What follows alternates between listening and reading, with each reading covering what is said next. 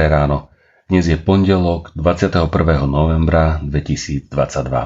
Božie slovo je pre nás napísané v knihe proroka Izaiáša v prvej kapitole od 1. po 9. verš. Videnie Izaiáša, syna Amócovho, ktoré mal o Judsku a o Jeruzaleme za dní judských kráľov Uziu, Jotáma, Ácháza a Chyskiu. Počujte, nebesa, naslúchaj zem, lebo hospodin hovorí.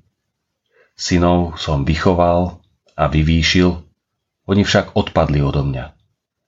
Vôľ pozná svojho gazdu, i osol jasle svojho pána. Izrael nepozná, môj ľud nechce chápať.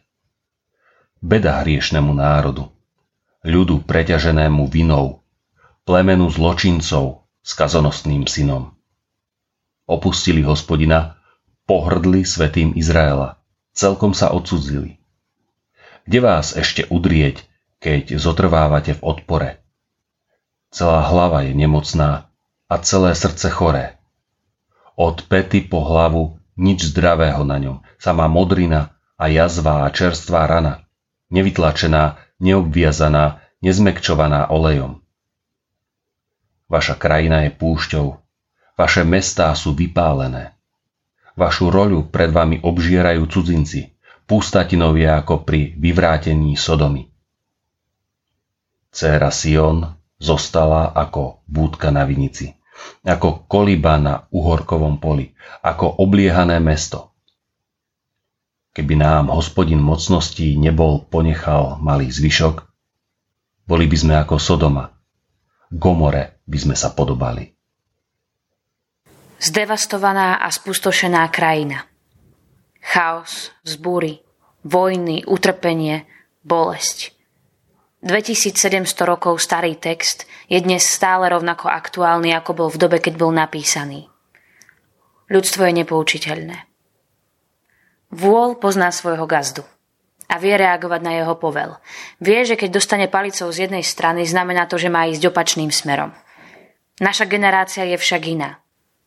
My vieme lepšie ako tí pred nami.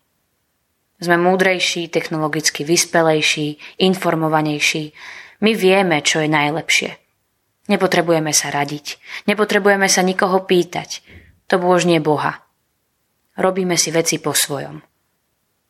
A potom prichádzajú údery života. Hlava je celá boľavá.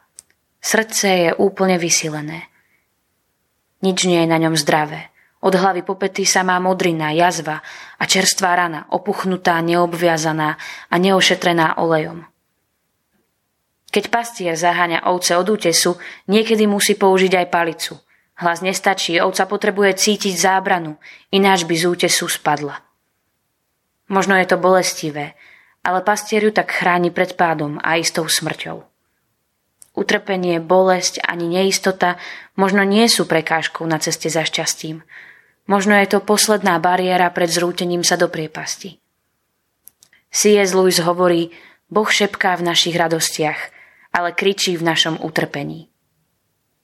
Otvorme svoje uši, mysle a srdcia a počúvajme, čo nám dnes Boh chce povedať.